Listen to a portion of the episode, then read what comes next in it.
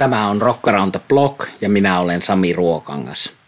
Tämänkertaisessa jaksossa mennään toista kertaa Harvialan kartanoon kesäisen linnunlauluun juttelemaan kitarantekijä Kuru Juha Ruokankaan kanssa.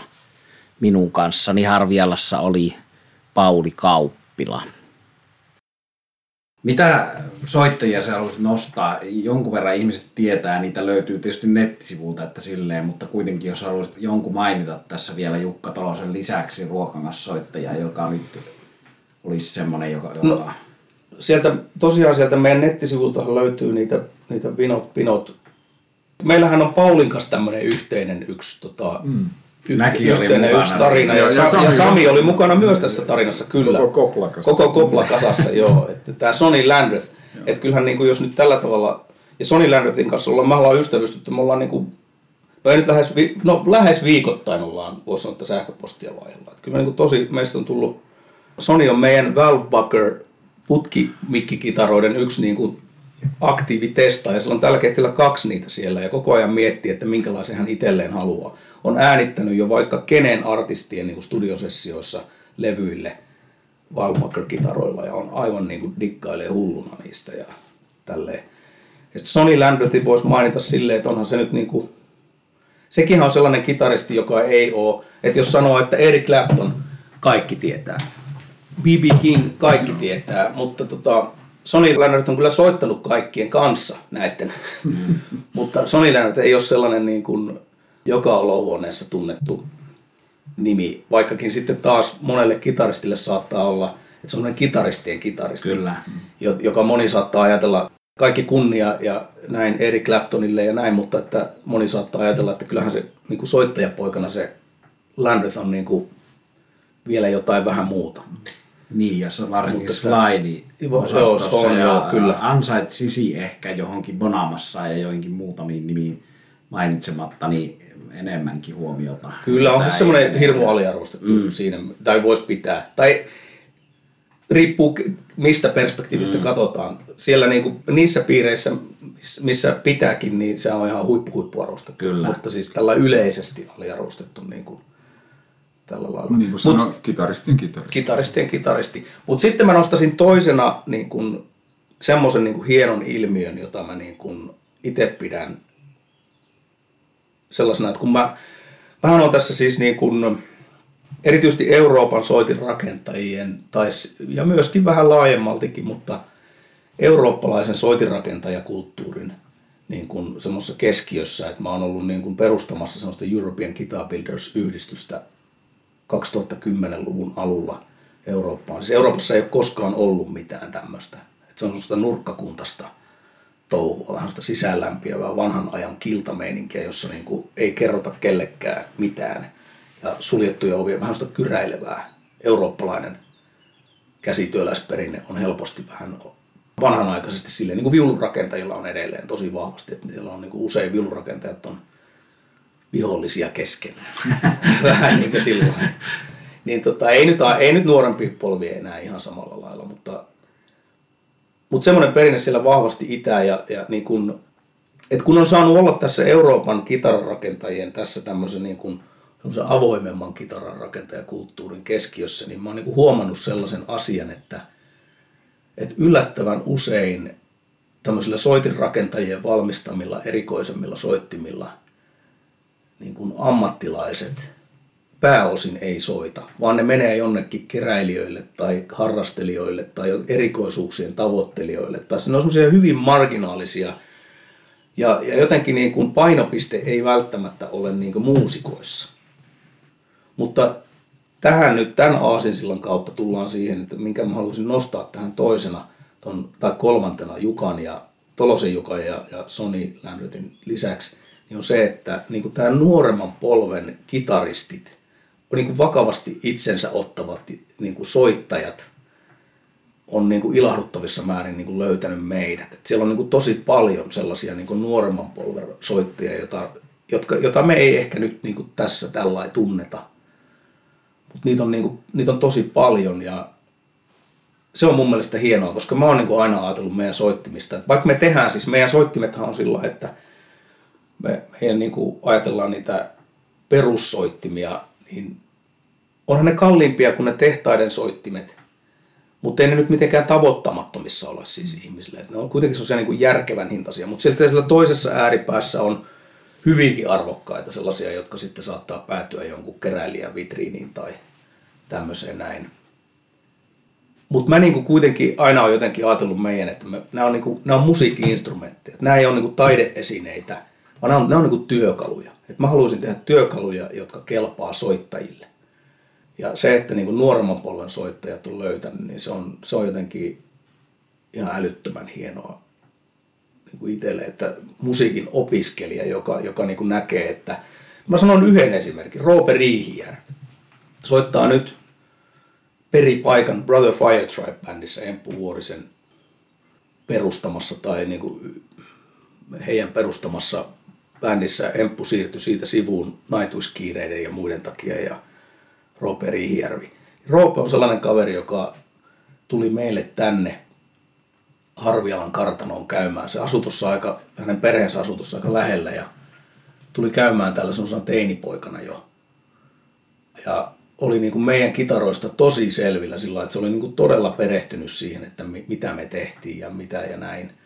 Ja olisi halunnut ostaa kitara, mutta ei sillä ollut rahaa. Ja sitten se, sit se, siinä mulle niin kuin suitsutti sitä, että kuinka hän, on, hän, hän kun tästä vielä kasvaa, hän lähtee Arabian popeskonseksi opiskelemaan ja hän tekee sitä ja hän tekee tätä. Ja silloin oli sellainen, niin kuin hän menee niin kuin pitkälle. Ja mä niin kuin tietysti ne, ne kaiut oli sillä omasta nuoruudesta, että, että nyt on niin kuin oikea, oikea asenne pojalla. Ja, ja annappa olla, niin meni pari vuotta, niin se tuli käymään, että no niin, että mä pääsin Arabian Popetskonsen sisään, että mä oon nyt siellä sitten opiskelemassa ja muuta. Ja sitten se siinä sitä kitaraa ja sinne katteli varpaita ja pyöri ja pyöri, että kun kitara pitäisi tilata, että mulla ei vaan. Niin sitten mä rahnoin Roopelle silloin, että Roope, että meillähän ei ole sellaisia niin artistidiilejä sillä että me niin annettaisiin kitaroita niin näille kuuluisille artisteille ja, ja näin. Eikä oikein isompia alennuksiakaan. Että me, me, mutta että meillä on semmoinen tapana, että silloin tällöin kun tulee semmoinen niin nuori, joka, johon, niin kuin mä, johon mä uskon, niin sit mä teen niin kuin erikoistarjouksen.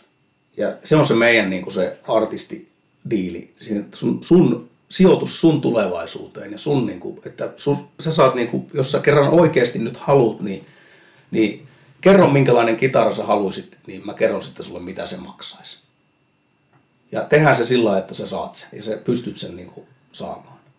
Ja niin, niin tehtiin ja si, siitä on niin kuin, sitten Roopehan on sitten menestynyt, se soitti, sit, on sitten soittanut ties kenen kanssa jo suhteellisen niin kuin nuoreen uraansa nähden. Ja näen, että Brother Firetrap ei ole varmaan se päätepysäkki, vaan että kyllä sieltä niin kuin monenlaista mm. varmaan Roopelle tulossa. Että se on niin julmetun lahjakas ja, ja, tota, ja, ja nimenomaan lahjakas ja, ja tekee töitä hulluna ja, ja, ja sitten silloin se asenne on se, että tämä on tämä, mitä mä teen.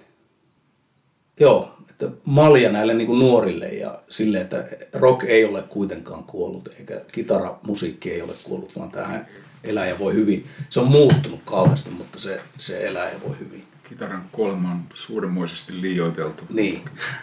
Sako, vielä tämä vähän tietysti poukkoilee tämä keskustelu, mutta se oikeastaan niin. kuuluu näihin meidän juttuihin, niin mä vielä palaisin sinne, kun olit, olit Tolosen kanssa päässyt eteenpäin, niin oli näin, mutta kerrotko tai haluatko kertoa vähän siitä, että miten sit liiketoiminta lähti siitä eteenpäin, että sä olit tehnyt ensimmäiset kitarat ja, ja niin kuin sait feedbackia, että mm. on todella hyvä ja oikeastaan niin kuin suomalaisittain todella niin kuin merkittävältä taholta, mutta siitä eteenpäin.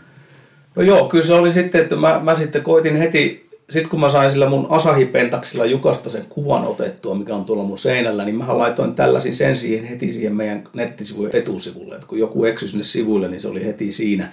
Ja siinä luki, että Jukka Tolonen plays ruokangaskitaara. Ja se oli se mun ainoa, ainoa biissi rinnassa. No, ja sitten mä tein, tota, sit mä tein lehdistötiedotteen niihin aikoihin, jonka mä lähetin kaikkialle siis niin kuin lähetin sen, Suomessa julkaistiin silloin jo riffilehteä ja Guitar Playerin lähetin ja Saksaan, Japaniin, joku, mä, kaikkialle mistä mä pystyin vaan löytämään jotain, niin lähetin niin lehtiin lehdistötiedotteen. Silloinhan se lehdistötiedotteen lähettäminen tarkoitti, että piti lähettää siis paperin valokuvat ja paperi, paperinen tiedote niin kuin postin kyytiin kirjemerkkiä kylkeen ja tälleen, että ei ollut mitään muuta tapaa. Ja mä lähetin ja siellä oli niitä, ne, ne mun, niin kun ne teesit oli siinä mun lehdistötiedotteessa, että täällä on tämmöinen suomalaisia kitaroita, ruokangas kitaroita, on tämmöinen Duke-malli, sillä soittaa Jukka Tolonen. Ja sitten mä laitoin siihen alle, että tässä on tämä meidän nettisuutta ruokangas.com. No, siinähän kävi silleen, että nämä kaikki lehdet, tai en mä tiedä kaikki, mutta kaikki mihin, mitä mä pystyin niin träkkäämään sitten jälkeenpäin, niin oli julkaissut sen kyllä. Ja aika monessa lehdessä oli nostettu niin kuin siihen otsikkoon se, että Suomessa on soitinrakentaja, jolla on nettisivut. Koska ei ollut, ei ollut nettisivuja. Niin se oli oikeassa paikassa oikeaan aikaan. Se, sitä ei enää voisi. Ei, ei meni. Mutta silloin se oli niin kuin, että ne nosti sen, että se oli nettisivut. Ja sitten jengi meni, tai kuka sitten meni sinne, en mä tiedä, mutta se oli jännä juttu, että sen, sen Jukan ja sen lehdistötiedotteen ja näiden tämmöisten hyvin pienten tämmöisten tai tämmöisten alkukantaisten toimenpiteiden, mitä mä yritin siinä touhuta, kun rahaa ei ollut, niin, niin se semmoinen kansainvälistyminen alkoi jo sieltä. Mm. Että mä sain niinku ekan tilauksen Yhdysvaltoihin siellä niinku 90-luvulla ilman, että mä olin siis missään käynyt koskaan näyttämässä niitä kitaroita – ja sekin oli vielä sellainen, että se keskustelu aloitettiin, mulle tuli kirje, se kirje tuli Yhdysvalloista, jossa oli sekki, pankkisekki, 930 dollaria, ja sitten siinä oli mukana, että hän on lukenut näistä sun kitaroista, että tässä on etumaksu, että hän ei tiedä, tiedä riittääkö se, mutta tässä on etumaksu siitä kitarasta, minkä hän haluaisi. Hän haluaisi samanlaisen kuin Jukka Tolosella. Aivan. että se oli niinku, että näitä sitten vaan alkoi tapahtumaan jotain juttuja. No Suomessa voi sanoa, että, että kyllähän se oli se, että se muusikkopiireissä heräsi varmaan niinku uteliaisuus sen Jukan jälkeen. Että sitten Peter Lerhe oli seuraavana siinä, jolla mä kans, että se oli semmoista jalkautumista myös, että ei Peter olisi tullut mun luokse. Mm. Vaan kyllähän mä niinku soitin Peterille – jonka numero löytyy ihan siis puhelinluettelosta silloin. Että mm. Peterin numero oli siellä ja myöskin lankapuhelin. Soitin Peterille kotiin. Peter vastasi, että joo, että hän on tulossa, tai mä tiesin, hän oli tulossa Hyvinkään, Hyvinkään salin keikalle. Ja tota, pääs, pääsin siellä sitten esittelemään Peterille kitaraa, joka päätyi sitten siihen, että Peter sen kitaran osti edelleen hänen ykköskitara tänä päivänä. Mm. Ja, tota, ja sama kitara päättyi Riffilehden kanteen mm. myös silloin 97 tai olisiko se 98 ollut. Ja tota, kyllä ne on vaan niin, että ei ole mitään yksittäistä tai kaksittaista tai on vaan niitä tiiliä. Mm. On vaan niitä semmoisia pinssejä ja tiiliä ja tapahtumia, jotka sitten aiheutti aina jotain. Ja, ja joskus tuntuu, että joku itselle tuntuva iso asia niin ei aiheuttanutkaan näennäisesti niin ehkä mitään. Mm. Ja sitten taas joku toinen ihan olemattomalta tuntuva asia saattoi viiä eteenpäin. Ja se on vaan ollut sitä, että, että sieltä niin kuin töitä, töitä, töitä, töitä, töitä ja aina vaan sitä kohti, että mitä seuraavaksi, mitä sitten. Ja tästä Pauli sun kysymykseen, että miten se bisnes siitä, no se alkoi enemmän muistuttaa semmoista niin kuin kitaraverstasta sen sijaan, että se oli kitaran korjausverstas. Et mä olin siinä yksinään ollut ja tehnyt kitaran korjausta ja kitaran rakennusta ja pyörittänyt yritystä ja sitten siihen tuli, tuli tota, oli näitä työharjoittelijoita välillä ja sitten mulle tuli siihen tuli kaksi osakasta, jotka oli mukana pitkään ja, ja sitten tuli yksi kerrallaan näitä soitinrakentajia on siihen Jyrki Kostamo, Tomi Nivala, Jani Rintaketuri, Lari Lätti oli pitkään, on siirtynyt muihin töihin nykyisellään, mutta että, ja sitten Emma, et meillä on tämmöinen, meillä, meillä on tässä nyt viisi ihmistä sitten, jotka on kaikki soitinrakentajia. Ja, ja semmoinen erikoisuus, joka tänä päivänä on jo aika, aika erilaistava tekijä sinälläänkin, että meillä ei tehdä mitään, auto, meillä ei mitään automaatiota eikä tämmöistä, vaan nämä tehdään semmoisella vanhan ajan meiningillä, jopa, jopa sillä tavalla vanhanaikaisesti niin kuin viulurakentajat ja klassiset kitararakentajat, että vaikka me tehdään sähkökitaroita – tämmöisessä tiimissä, niin me ei tehdä sarjatyötä, vaan että jokainen kitara on aina yhden rakentajan tekemä alusta loppuun. Ja se on hyvin epätavallista. Se on siis sähkökitara. Sähkökitarahan on semmoinen niin kuin kuitenkin, se on sieltä Fenderin ja, ja Gibsonin niin kuin popularisoinnin myötä, vaikka sielläkin on ollut niitä pellepelottomia, jotka on tietenkin käsin tehnyt niitä sähkökitaroita ja lankkukitaroita väsäily, mutta se on, se on, niin kuin, se on kuitenkin teollinen ilmiö, joka mm. sitten on sellainen tämä ilmiö, joka on nykyisin nähtävissä tämmöinen niin kuin käsin tehdyn sähkökitaran renessanssi, jota me nyt eletään, että maailmalla on tuhansia tällä itsensä elättäviä käsityöläisiä eri puolilla maailmaa, niin sehän on aika uusi ilmiö. Se on vasta oikeastaan niin kuin 2000-luvun ilmiö.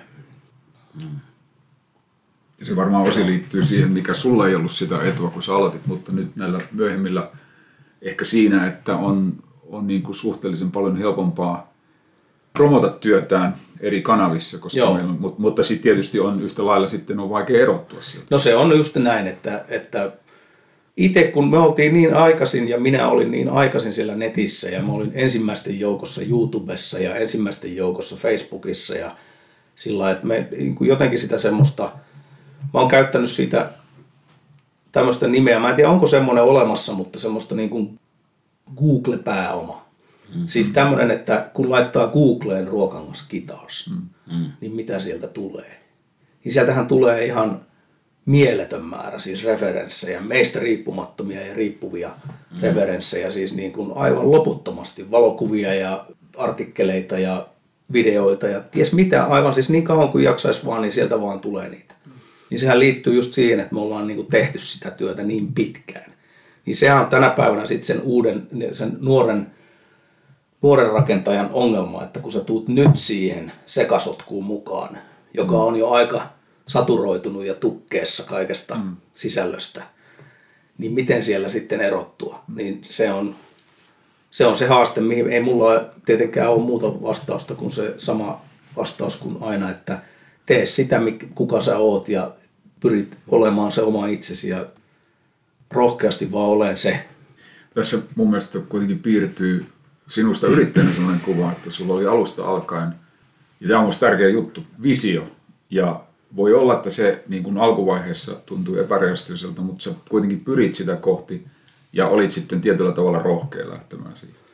Niin, se oli semmoinen lapsellinen visio, semmoinen mm. fantasia. Mm. Että olen fantasioinut ja tavallaan edelleen, siis sillä älkää kertoko kenellekään kuulijoillenne, mutta tota, edelleen fantasioin siitä rock-tähti-unelmastakin siis jollakin tavalla. Mm. Että tämä on vähän samanlainen unelma ollut ja semmoinen fantasia ja visio, jota kohti mä oon lähtenyt niin tarpomaan. Se on sitten tarkentunut ja, ja muuttunut ja musertunutkin välillä ja, ja aika, aika oleellisiltakin osin jollakin lailla muuttunut jossain kohtaa. Et mulla oli jossain vaiheessa ajatus tehtaasta, siis sellaisesta, että tehdään oikein niin tästä semmoinen Euroopan, Euroopan niin kuin kitararakentaja, kitara, kitaratehdas, sähkökitaratehdas. Ja siinä, se oli sitä vaihetta, kun nämä mun osakkaatkin tuli tähän mukaan. Koskisen Mika ja Jiri Karmela tuolta Turun liepeiltä Paimiosta ja, ja yhdessä lähdettiin sitä unelmaa kohti. Mutta aika ei tarvinnut montaa vuotta sitä niin kuin jotenkin kokeilla siihen suuntaan, kun havaittiin, että, että, tota, että vaikka me yritetään sinne, niin meiltä halutaan tätä, joka oli sitä yksilöllisempää ja erilaista ja tällaista. Ja, ja se, se ei vaan niin kuin mennyt joka sitten johti semmoiseen yhdenlaiseen tienristeykseen mulle myös, että kun puhuttiin näistä kölin alta vetämisistä ja, ja muista, että meillähän sillä lähti sukset viettää näiden mun osakkaiden kanssa sillä pikkasen eri suuntiin, että heillä niin kuin eli se heidän yhteinen unelma vuosia vielä pitempään kuin mulla. Mä olin jo niin kuin oivaltanut, että ei tämä mene tonne. Mm. Ja aloin olla siitä jo sillä turhautunut, että hitto, pitäisi muuttaa, pitäisi muuttua. Ja, ja nämä mun osakkaat, joiden kanssa ollaan edelleen tosi hyviä ystäviä ja, ja, ja päästiin sitten, niin saatiin hommat hoidettua, lähettyä eri teille sitten lopulta niin kuin hyvässä hengessä, mutta oli se vaikeaa, kun kahdeksan vuotta tehtiin yhdessä töitä ihan hulluna ja, ja pojat selkänahasta, niin kuin Mika ja Jiri laittoi niin kuin paukkuja siihen ja minä laitoin ja, ja muuta. Ja sitten kun tultiin siihen lopputulemaan, että ei tästä taida tulla mitään tällaisena, mm ja mä olin niin loppuun palannut siinä vaiheessa, että mä niin sanoin niille, että joko te ostatte tämän multa tai mä, mä ostan tämän teiltä, että yhdessä mm. ei voi jatkaa, että jotain pitää tehdä tai sitten lopetetaan tämä koko homma, että mä en niin kuin jaksa. Mm. Ja Mika ja Jiri oivalsi, että ei, ei, että jos, jos minut nostetaan siitä yhtälöstä siinä kohtaa sen yrityksen tarinaa pois, niin se lässähtää kuin pannuka, koska no, olinhan mä se ihminen, joka siinä niin kuin piti niitä lankoja ja se suuri visionääri, hyvässä ja pahassa. Mm-hmm. Niin tota, ettei se voi toimia ilman mua. Jolloin se vaihtoehto jäi, että osta, osta tämä meiltä. Ja no, me oltiin siinä vaiheessa yritetty sitä touhuta ja laitettu siihen niitä paukkuja. Ja, ja sillä oli sitten jonkunlainen, me yritettiin sille ja ulkopuolisilta tahoilta, että määritettiin sille joku hinta, että millä tämä pitäisi nyt ostaa. Eihän mulla semmoista ollut mahdollisuutta. Se firma kuitenkin niin kuin numeroiden valoissa ei sillä mitenkään kauhean hyvin mennyt. Että ei mulle niin kuin pankit antanut semmoisia rahoja mistään ja muuta. Ja sitten se päätyi semmoisen Jaakobin painin kautta sit siihen, että, että tota, mulla oli kiva omakotitalo Hyvinkäällä, joka me oltiin mun ekan vaimon kanssa ostettu. Ja sitten kun oli tullut avioero, niin mä olin sen jo ostanut jo häneltä toiseen kertaan sen, sen osuuden.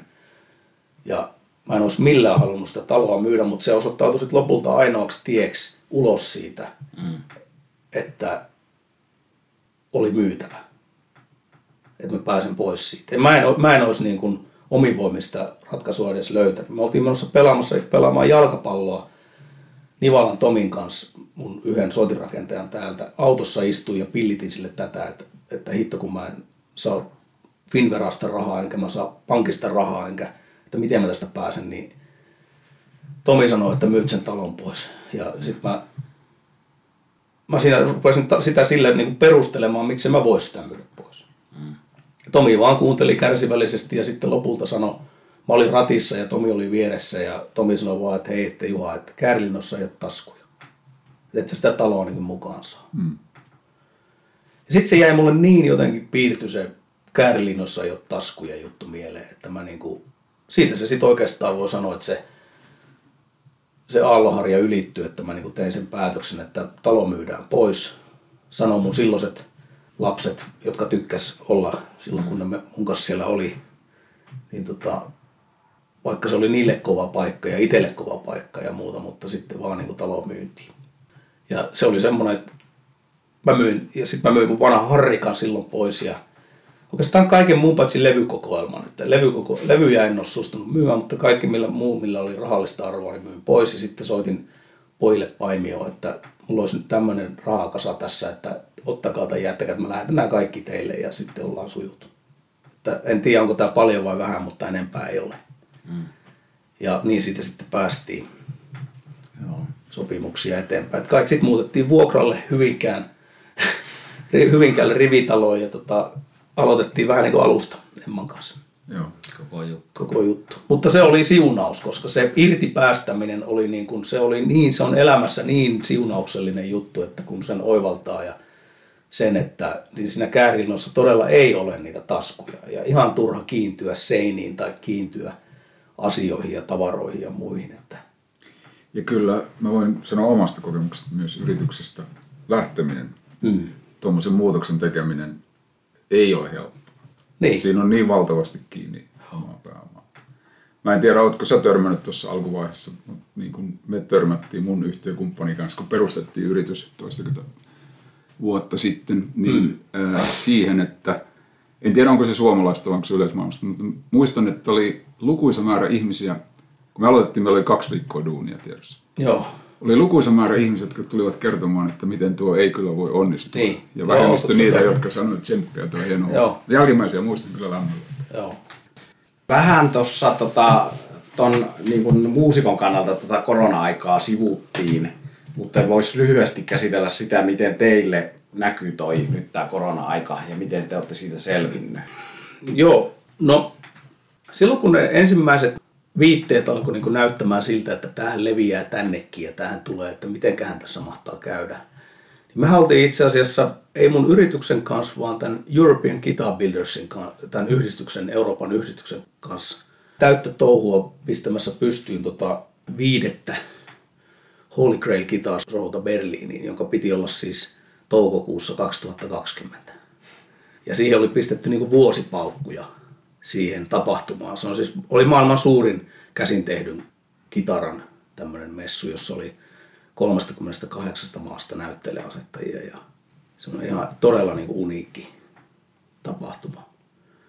Ja se on semmoinen, niin kuin muistan semmoinen päällimmäinen muisto niistä ihan alkukorona-ajoista, että sen kanssa kipuileminen, että pystytäänkö se pitämään tai pystytäänkö se tapahtuma järjestämään. Ja sitten kun kävi ilmi, että ei voikaan, niin se karmea, karmea pettymys ja karmea, mikä siitä niin seurasi myös taloudellinen, ei, ei meille, niin kuin, meille vaan tälle yhdistykselle, että se yhdistys lähes meni konkurssiin sen homman kanssa. Mutta sen niin kuin muistan sieltä. Ja sitten tota, ekat kuukaudet lähinnä semmoisessa shokissa siinä, että mitenkään tässä oikein tulee käymään. Kun, ja sitten jossain vaiheessa keväällä tai loppukeväästä huomasin sen, että hei, että uusia tilauksia ei tulekaan. Tai ei, että milloin on viimeksi tullut tilaus. niin tota, mä luulen, että ainakin meidän asiakaskunta tai se sellainen alkusokki oli siinä niin kuin sillä että pitää olla jotenkin varovaisesti ja kun ei kukaan tiennyt, että kauanko tämä nyt kestää ja kaikki semmoinen emotionaalinen puoli siihen liittyen, niin tota, sittenhän mä niin kun, ja me täällä tämän, tämän mun tiimin kanssa niin kuin kahvipöydässä sitä pohdittiin, että jotain tarvitsisi tehdä, kun tapahtumiakaan ei ole ja ne on oleellinen osa meidän sitä esillä olemista ja jalkautumista tonne, niin Mä aloin sitten tekemään sellaista viikoittaista Weekly Wednesday Live, sellaista YouTube-striimihommaa, joka sitten podcastina myös. Ne audio, audiofileet on sitten julkaistu tonne. Ensi alkuun hyvin kiviset ja soraset, siis tällainen niin kuin se teknisesti tosi vaatimattomia ja, ja ei mulla ollut laitteita eikä mitään. Mä en niin osannut teknisesti tehdä, mä vaan käytin mun tietokoneen sisäänrakennettua kameraa ja mikrofonia ja tein vaan.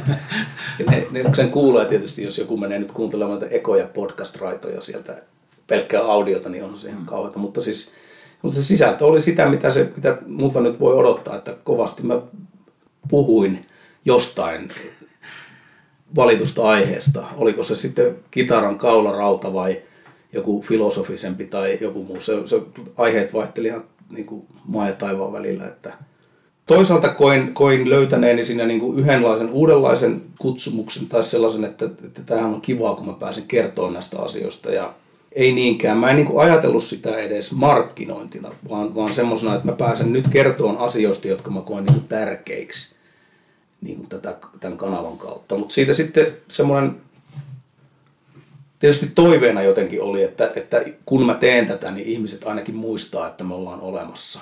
Mm. Ja mä, mä en pysty sitä nyt sitten sanomaan, että onko se sen takia vai eikö se ole sen takia, kun ei ole mitään oikein semmoisia indikaattoreita muuta kuin, että onhan sillä, sillä YouTube-jutskalla ja podcastilla niin kuin tämmöiseen marginaaliseen alaan niin kuin suhteutettuna niin aika paljon sitten tullut seuraajia sille. Ja, että siitäkö se johtuu vai johtuuko se yleisistä ihmisten – näistä alkoista ja tämän korona eri vaiheiden, mm.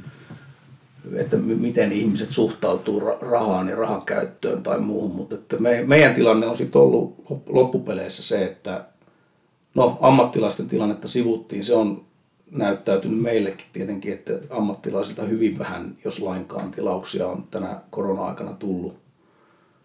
Jotain peruntunut, jotain viivästetty, että tehdään sitten kun taas voidaan. Ja mitä oli jo tilauksia sisällä. Mutta sitten on niin kuin tuolta muualta erilaisilta niin kuin soittamista harrastavilta tahoilta. Onhan monilla ihmisillä on se tilanne oli just semmoinen, että jos ei ne työt ole mennyt, että on saanut käydä töissä, niin käytettävissä onkin rahaa paljon enemmän kuin normiaikoina, että kun ei pääse pattajallekaan lomalle eikä mihinkään. Niin, ja kotona tehtävä harrastaminen, eli soittaminen on, on tiettävästi Soit, lisääntynyt soittaminen harrastuksena. Juu, juu, ja siinähän niin kuin just toi, mä oon jutellut muutamien niin kuin isojenkin soitin kauppiaiden kanssa tästä, että ja tietenkin onhan sitä uutisoitu Suomessa ja muuallakin sitä paljon, että, että näillä isoilla tehtailla ja, ja Tomannilla ja tämmöisillä tahoilla, jotka myy paljon soittimia ja paljon myös tämmöisiä niin kuin halvempia soittimia, niin, niin kuin menee lujempaa kuin ikinä. Mm. Joka on tietysti hirmu sillä ilahduttava asia jotenkin sen kautta, että tämän kaiken katastrofien keskellä, että ihmiset löytäisi soittamisen ilon uudestaan, kun tuntuu, että se on kuitenkin jo ollut se kitaran soittamiseen ryhtyminen on ollut vähän sellainen niin kuin laskeva trendi jo viimeiset ehkä 15 vuotta, että vähemmän ja vähemmän on nuorisossa niitä, jotka niin kuin viitsii ja varsinkaan sen viitsimisen jälkeen, kun tulee sormenpäät kipeäksi, niin vielä sitten päästä sen sen yli ja jatkaa sitä soittamista, soittoharrastusta. Että että tämä on tämmöinen, vieläköhän me ollaan tässä tilanteessa jotenkin, että mitäköhän tästä seuraa pitkä, mm. pitemmässä aikajuoksussa, niin voi kun se kristallipallo olisikin. Niin. Mm. Pienä kevennyksenä sanon tähän, että tämä ihmisten käyttäytyminen ja harrastaminen kun muuttuu, niin mä tunnen myös yhden, ainakin yhden tuota seksivälinekauppiaan, niin on mennyt hyvin hänellä toi. Toki ihan loogista. Tässä, tässä korona-aikana. ihan loogista. Kyllä. Kitarabisnessä ehkä, Juha voit korjata vapaasti, sulla on tarkempi näkymä tähän, mutta itsestäni näin harrastajana näyttää siltä, että että suuri, suuri tämmöinen vellova alue, mikä nyt on virkistynyt, on just ne aloittelevat harrastajat, joille Juu. myydään näitä isoja merkkejä. Ja sitten se kapenee aika nopeasti niihin, jotka haluaa, jotka huomaa, että ei varsinaisesti ole lyömäsoitin ja tässä niin. joutuu niin kuin tekemään töitä. Juu. Ja siellä, siellä, siellä vasta sitten ehkä tullaan niin kuin enemmän näihin. Joo, se on, että meille tämmöinen, niin tämä ilmiö, mikä nyt on se ra- rajuin, mm soittoharrastuksen lisääntyminen, niin se, se ilmiö, jos siitä jotain jälkimaininkeja on meille, niin sehän näkyy vasta joskus vuosia vuosien päästä. Että t- t- tässä olet kyllä ihan oikeassa. Et sitten on niin kuin, sillä laajemmasti ottaen, kun ajattelee tätä, että kuinka niin kuin soittajilla ja kuinka tämä, tekin olette varmasti asiaa sivunneet tavalla tai toisella podcasteissanne, mutta kuinka niin kuin soittajan ansantalogiikka on muuttunut levybisneksen musertuessa tai, ja näiden, näiden liiketoiminnan rakenteiden, niin kuin vanhojen rakenteiden murtuessa ja muuttuessa. Ja, et kun tämä on näin muuttunut, tämä soittajien ja, ja musiikilla ansaitsemisen mallit on muuttunut ja on ollut tietenkin jo pitkän aikaa tämän digitalisoitumisen jälkeen niin kuin taas niin kuin ympyrä sulkeutuu ja, ja soittamisella ansaitseminen on taas live-esiintymisestä kiinni niin kuin se oli sata vuotta sitten. Mm. niin tota, ja nyt sitäkään ei sitten mahdollisuutta ollut. No okei, se asia jo käsiteltiin, mutta, mutta niin kun, tämä tämmöinen super, supertähteys on entistä enemmän kaventunut, että kuka tekee sillä musiikilla oikein niin kuin hirvittävän paljon rahaa, joka mun mielestä on ihan ok. Siis se, se ei jotenkin, että miksi sillä pitäisi tehdä niin valtavia omaisuuksia, niin en mä sitäkään ja näin, että onko se jotenkin tavoiteltavaa. Ehkä se on jotenkin, mutta jos ajattelee siis näitä rakenteita, että miten tämä soittamisen ja musiikilla ansaitsemisen ja me, meillä, jos ajatellaan, että silloin vuonna 80 oli Eddie Van Halen ilmiö, joka tiedettiin hyvin nopeasti sitten joka olohuoneessa ja kaikkialla, koska se oli MTVn tuutissa ja kaikkialla. Ja 84 Jump soi niin kuin joka maailman paikassa. Ja kitarasankarius eli sellaista suurinta kukoistustaan, joka on sitten sillä tavalla vähän kadonnut, että tästä me käytiin pitkä keskustelu aikoinaan tuolla Manhattanilla Upper West Sidella tuon J.J. Friendsin Twisted Sister kitaristin luona oltiin kylässä Emman kanssa sen kotona ja se niin kuin just tästä sanoi, että kun hänen nuoruudessaan Pink Floyd ja hän kävi kaikki näet sapat ja mitä kaikkea hän kävi katsomassa, että, että kun ne oli niin kuin ihan huipulla ne bändit ja ne, ne tyypit, jotka soitti, niin ne oli kaksikymppisiä. Ja samahan meidän nuoruudessa, kun Iron Maidenia kuunneltiin, nekin oli kaksikymppisiä. Mm. Mm. Ja ne oli huipulla. Ja, tota, ja sitten tänä päivänä, missä tänä päivänä on 20 huipulla oleva kitarasankari tai bändi. No eipä niitä tietenkään, että sehän on muuttunut just tällä, että ei enää edes sellaista household-nimeä, jotain rockbändiä, joka kaikkien huulilla olisi Beatlesin tapaan tai näin, niin ei semmoista ole, vaan se on sirpaloitunut sinne, että me eletään kaikki näissä omissa putkissamme, mm. jossa me seurataan meidän kiinnostuksen kohteita ja kukainen omiammekin. Ja jos, jos, jos mun kiinnostuksen kohde on norjalainen kirkonpolttohevi, niin mä voin vaan niin kuin sitä putkea elää ja mä näen kaikkea, mun sosiaalisen media on täynnä sitä maailmaa. Ja mä suljen silmäni kaikilta muilta ja näitä putkia on sitten yhtä monta kuin meitä on. Että on niin, niin mennyt erilaiseksi tällaiseksi kuplamaailmaksi. Ja se, mikä, minkä takia mä tästä puhuin, niin tästä business, soitin bisneksestä, niin mulla on sellainen ajatus siitä, että, että pitkässä juoksussa, niin mä en jotenkin ole yhtään huolestunut niin kuin meidän selviytymisestä. Tai mun kollegoiden selviytymisestä, jotka myöskin on tämmöisiä pieniä, joustavia, toi, niin kuin tekee soittimia niille suoraan niille asia, siitä asiasta kiinnostuneille tahoille.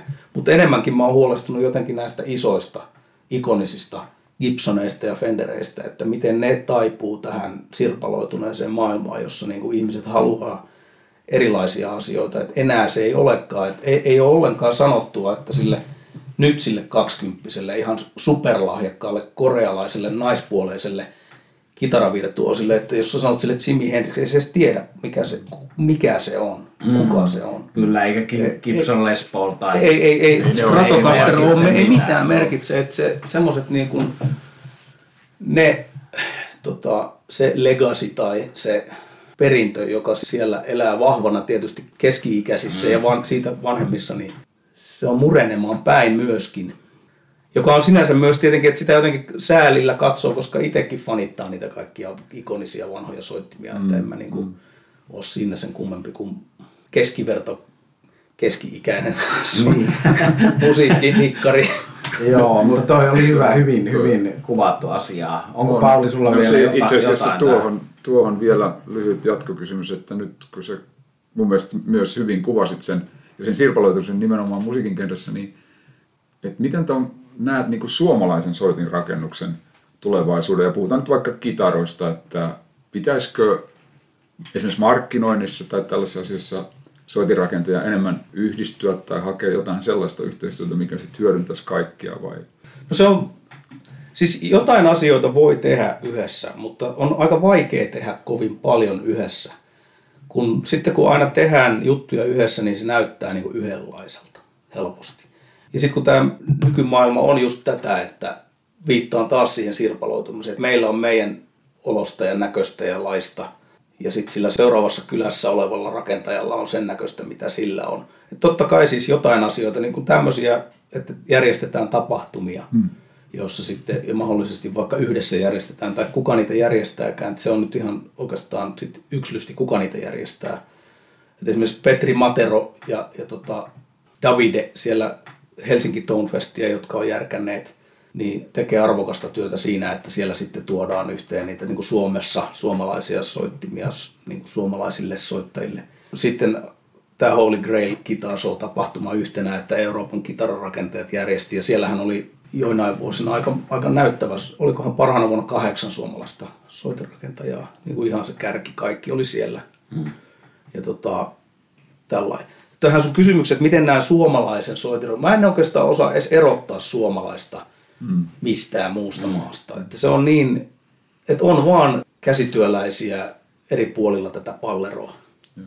Ja sitten mä niinku ajattelen, että, ei, että niinku meidän kannalta, niin tokihan niinku Suomi on itselle ja se, että me Suomesta tullaan ja Suomesta ponnistetaan ja sitä jotenkin niinku, se näkyy tietysti monella mm. lailla meidän tekemisessä siinä identiteetissä, mutta, mutta mä en sitä silleen jotenkin lähde edes korostamaan, että ei Suomi ole meidän kotimarkkina, vaan EU, EU on. Mm. Se on se tulliraja.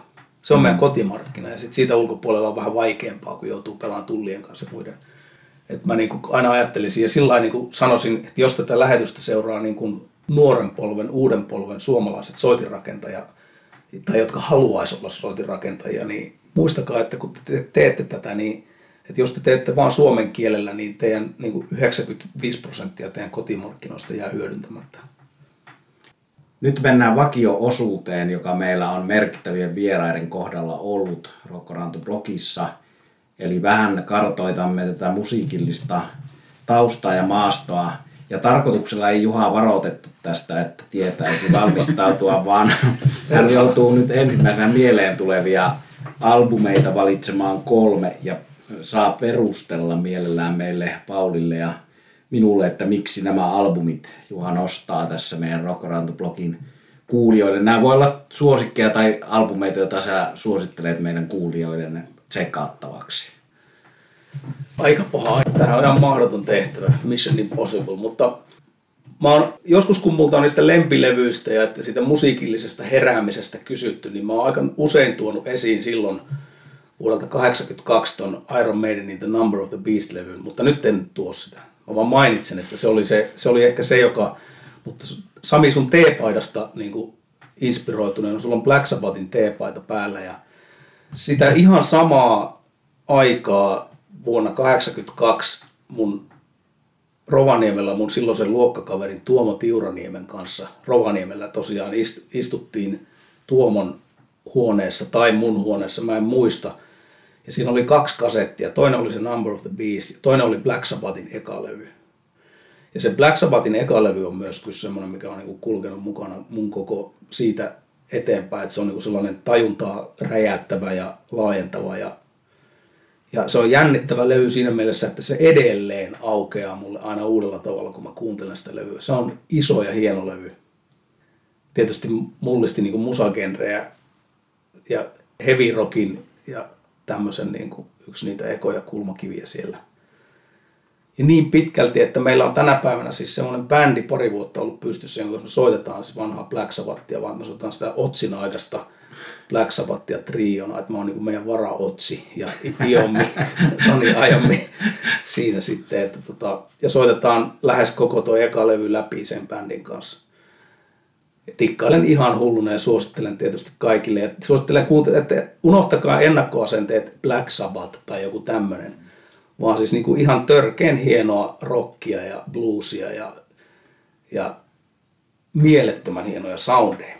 Ja Ossi on ollut muutakin kuin tosi TV-tähti, että se, se, se, se, juttu hämärti vähän jossakin Joo, että siellä, siellä tulee, että, joo, että nämä lieveilmiöt on niin kuin sit värittänyt ja aiheuttaa niitä jotenkin ihmisille, että ihmiset kuvittelee tietävänsä, mitä vanha Black Sabbath on, mutta eihän useimmatkaan välttämättä tiedä, sit, joskaan ei ole siihen oikeasti tutustunut, että se, se on aika mieletön levy se eka. Ja ne ekat, no kyllä mä sanoisin, että koko Otsin aikakausi sinne 78 asti, niin aika kova juttu.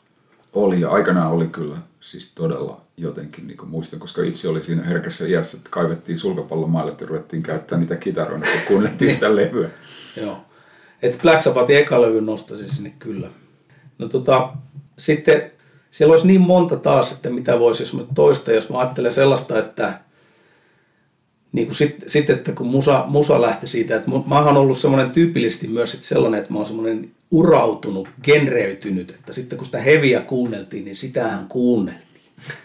Ja sitä ei heviä, mitään muuta ei voinut kuunnella kuin heviä, siis hyvin pitkään aikaa. Että mun mielestä Sami oli enemmän semmoinen niin kuin monipuolisempi heti sieltä. Mm. Se oli semmoinen a- avoimempi, että mä olin vähän semmoinen sulkeutuneempi siinä, että mä olin enemmän semmoinen, että ei viiä, että ei se. Kyllä mä niin tykkäsin salaa sitä thrilleristä silloin jo, mutta en mä sitä voinut myöntää kavereille. Sillä lailla samalla lailla. Mulla tuli blues aika varassa vaiheessa. Joo, joo. Siinä. Et, et sitten, tästä mä niin nostasin sitten, että kun se oma musamaku lähti siitä sitten niin laajenemaan, niin siellä ehkä yksi niitä merkittävimpiä levyjä, joka edelleen täytyy, jos ei nyt kerran kuussa, niin useamman kerran vuodessa kuitenkin levylautaselle laittaa, niin on tuo Jeff Beck Wired. Blow by Blow olisi ihan yhtä lailla kova, mutta Wired oli se eka niistä, joka, jonka mä niin aina ulkoa sitten edelleen sujuvasti kyllä niin kuin muistan, miten ne, miten ne menee ja mitä siellä on. Että instrumentaali fuusiojatsia ja kokoonpano on ihan huima sillä levyllä, ketä siellä kaikkia soittaa, että hammerit ja, hammerit ja muut, niin on se ihan mieletön.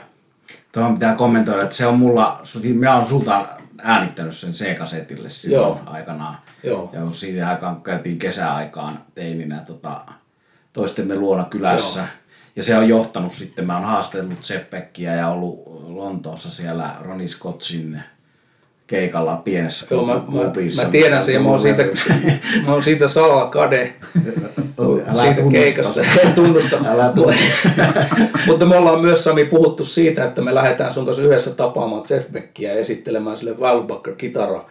Kyllä. kitaraa. Ja se on, koska multa on toisissa haastatteluissa aina kysytty, että onko joku kitaristi, kenelle mä en ole myynyt kitaraa, mutta haluaisin, tai kenen mä haluaisin kokevan ja kokeilevan meidän. En mä sitä myymisestäkään nyt ole niin perusta, mutta siitä, että haluaisin kokea, kokevan ja, ja kokeilevan ja sillä niin Jeff Beck on siellä ehkä se listan kädessä. Se on mulle se kitaristi hahmoista, että jos Jukka Tolonen Suomesta, se kirkkain aura, oli. Ja edelleen siis paikka sydämessä ikuisesti Jukan musiikilla ja, ja Jukalla niin kuin ihanana ihmisenä, niin, tota, niin kyllä Jeff Beck on siellä myös siellä kirkkaassa kaartissa. On siellä paljon muitakin. Toni Ajomikin on siellä, mutta siis Beck, joo, kyllä. Beck on kyllä niin kuin kitaristina taas semmoinen sen tatsi ja tavallaan semmoinen niin kuin soundin velho olematta niin kuin soundin nörhö jotenkin. Niin kuin, no joo, mä viitaten siihen Ronnie Scotts, mitä sä niin. olit siellä paikan päällä katsomassa. Mullahan on se Blu-rayna tuolla ja mä oon sen niin monta kertaa kattonut isolta ruudulta. Sitten niin kuin, ja, ja fiilistellyt sitä, että kuinka, siinähän niin kuin käy se ilmi se Beckin mun mielestä niin kuin, siis levyiltäkin kuuluu, livenä tietenkin vielä enemmän on, mutta tota, kun ennen vanhaan, kun oli kaikkia, silloin kun ei ollut mahista, eikä päässyt, eikä, eikä keikallakaan välttämättä pääse jossain festarikeikolla ja muulla ei pääse niin lähelle, niin kuin siinä, kun mä oon sitä Blu-rayta katsonut just silloin, kun tänä päivänä niiden noiden äänityksien ja noiden laatu on niin mieletön. Mm.